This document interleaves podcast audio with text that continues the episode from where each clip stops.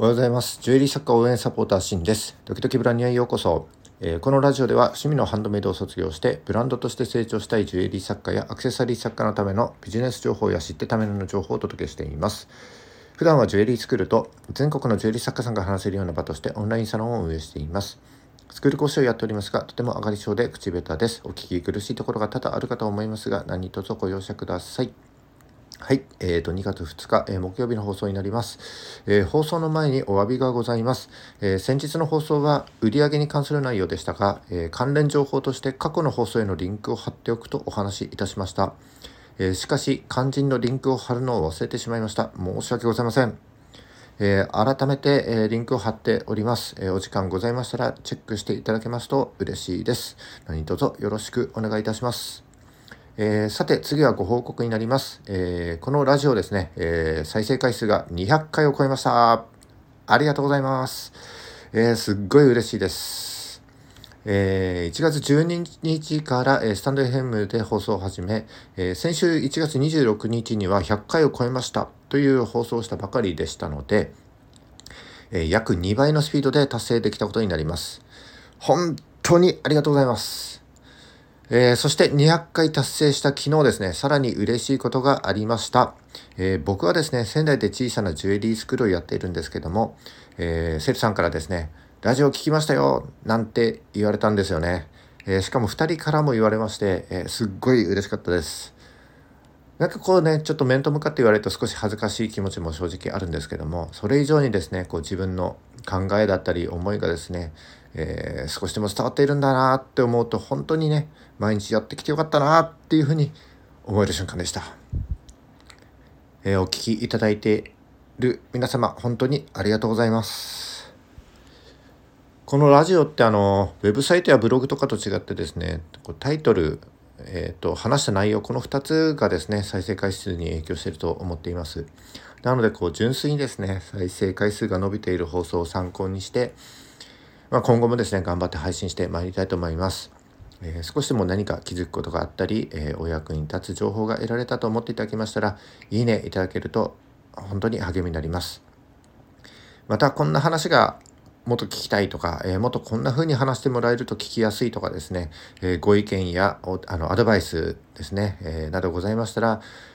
コメントやレターなどでお寄せいただけますと幸いです。今後ともどうぞよろしくお願いします。ちょっと前置きが長くなりましたが、今日はですね、先ほどポロッと口にしましたけども、ウェブですねをテーマにお話ししていきたいと思います。今日も最後までお付き合いいただけますと嬉しいです。よろしくお願いします。はい、昨日の放送では、売上の基本と売上アップの考え方、そして、具体的な施策をですね、ご紹介いたしました。その中でアクセスアップにつながる施策もお話ししましたが、今日はアクセスアップにつながる、ウェブマーケティングのお話をしたいと思います。このマーケティングという言葉はとても抽象的で概念なので一言で表すには難しいんですけども、一旦ここではですね、売れる仕組みとしておきます。昨日の放送もですね、合わせて聞いていただけますと、より理解が深まると思いますので、今日の放送を聞き終わったらですね、ぜひ聞いてみてください。ウェブ、今ではですね、当たり前に口にするようになったと思うんですけども、皆さんこの意味知ってますか？ウェブ、もともとはですね、ワールドワイドウェブから来た言葉になります。このワールドワイドウェブ、W という頭文字が3つつながりますので、通称 WWW です。WWW ですね。で、この Web っていう言葉は、世界中に張り巡らした文書のつながり方がクモの巣を連想させることから、世界に広がるクモの巣を意味するワールドワイドウェブと、名付けられました。なんていうふうにね、ウィキペディアには書いてありました。で、このクモの巣という言葉、今出てきましたけども、ウェブをですね、辞書で調べてみてください。クモの巣という意味になります。つまり、ウェブマーケティングはクモの巣のようなイメージを持った売れる仕組みになります。ちょっとね何を言ってるか分かんないっていう人も多いと思いますので、例えながらですねちょっと詳しく解説していくとですね、ブログが分かりやすい例になります。ブログってほぼ毎日更新されますので、記事がどんどん増えていきます。全ての記事がバラバラではなくて、時にはですね、一つのテーマにですね関連した記事の集合体になることもあると思います。例えば、料理のキーワードでレシピをテーマにした場合、レシピに関連する記事がわーって広がっていくわけです。レシピをテーマとすると、例えば素材があります。肉、魚、野菜などですね、レシピから関連するテーマとして記事が出来上がっていくと思います。さらに、作り方もありますので、カレー、シチュー、肉じゃがとかですね、肉や魚とか野菜とかっていう素材とはから関連するですね、キーワードとして作り方の記事がわーって出来上がっていくと思います。で、作り方っていうキーワードから発生するとですね、素材だけじゃなくて料理のコツだったり、あるいは時短だったり、調味料なんかにも広がっていくと思います。で、これらの記事をですね単体で見ると点々点とした記事になっていくんですけども、これらはですね、リンクっていうものでつながっていきます。この記事の参考としてこっちを見るといいよみたいな感じですね。で、これら記事がですね点々点としてるんですけども、この点と点がこのリンクによってつながっていくわけです。で、点と点を結ぶとですね線になって記事同士もどんどんつながっていきますので、まさに蜘蛛の巣のようなイメージになるわけです。でも、中心のテーマは一つ、レシピです。この考え方こそがウェブマーケティングの基本になります。つまりですね、蜘蛛の巣のように張り巡らされた記事から最終的に見てもらいたいページにですねどんどんアクセスを集めると。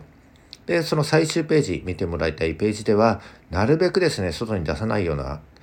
工夫をして、で商品やサービスの購入につなげる、これがウェブマーケティングの基本になります。これって SNS も同じでして、毎日皆さんたくさん投稿すると思うんですけども、それぞれの投稿からですね最終的にプロフィールにたどり着いてもらってフォローしてもらう、この構図がですねまさにウェブマーケティングなわけです。例えば、ネットショップを運営していて販売したい商品があって、主力となる商品ページが、最終的に見てもらいたい、商品ページだとすると、その蜘蛛の巣の中心になるわけですけども、その商品ページからですね蜘蛛の巣のように伸びた糸っていうのは、例えばブログだったり、SNS だったり、メルマガだったり、あるいはアナログでもイベントだったり、サイトへの出店なんかもですねこの蜘蛛の巣の糸のような役割を持つことになります。で、その糸の大きさがでかければでかいほど、また広がるスピードがですね速ければ速いほど結果が大きく変わっていくわけです。このことをですね意識しないで情報を発信するのとそうでないのとでは明らかに結果が変わってきますので、今ですね自分が発信しようとしている情報はどのような経緯をたどってもらえれば、なるべく自然な形で蜘蛛の巣の中心に到達するだろうかのような視点でですね情報を発信してもらえると、大きな差が生まれると思います。ウェブですね、例えば続きはウェブで、〇〇で検索なんてCM でよく見かけるこれらのフレーズもですねこれも蜘蛛の巣の一部になり得ますね。こんな視点で、自分の周りの商品やサービス見てもらえるとですね、きっと新しい発見が生まれると思います。はい、今日も最後までお聞きいただきましてありがとうございました。ウェブですね。何気なく使っているウェブっていう言葉ですけども、この意味を知っている人はですねそんなにいないと思います。で、またですねこのウェブマーケティングの基本がですね、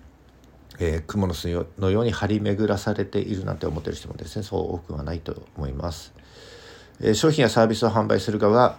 また、情報を発信する側としてはこのウェブマーケティングの基本ですねを頭に入れて今後の活動にお役立ていただければ幸いです。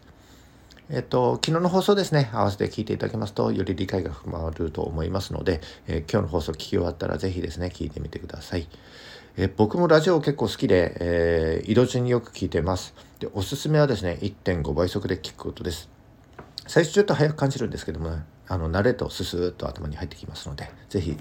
試してみてください。今回はですね昨日の反省も踏まえて忘れずにリンクを貼っておきたいと思います。それでは今日も最後までお聞きいただきましてありがとうございました。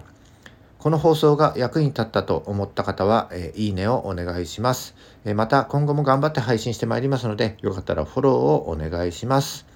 それじゃあ2月2日木曜日ですね。今日も頑張っていきましょう。バイバイ。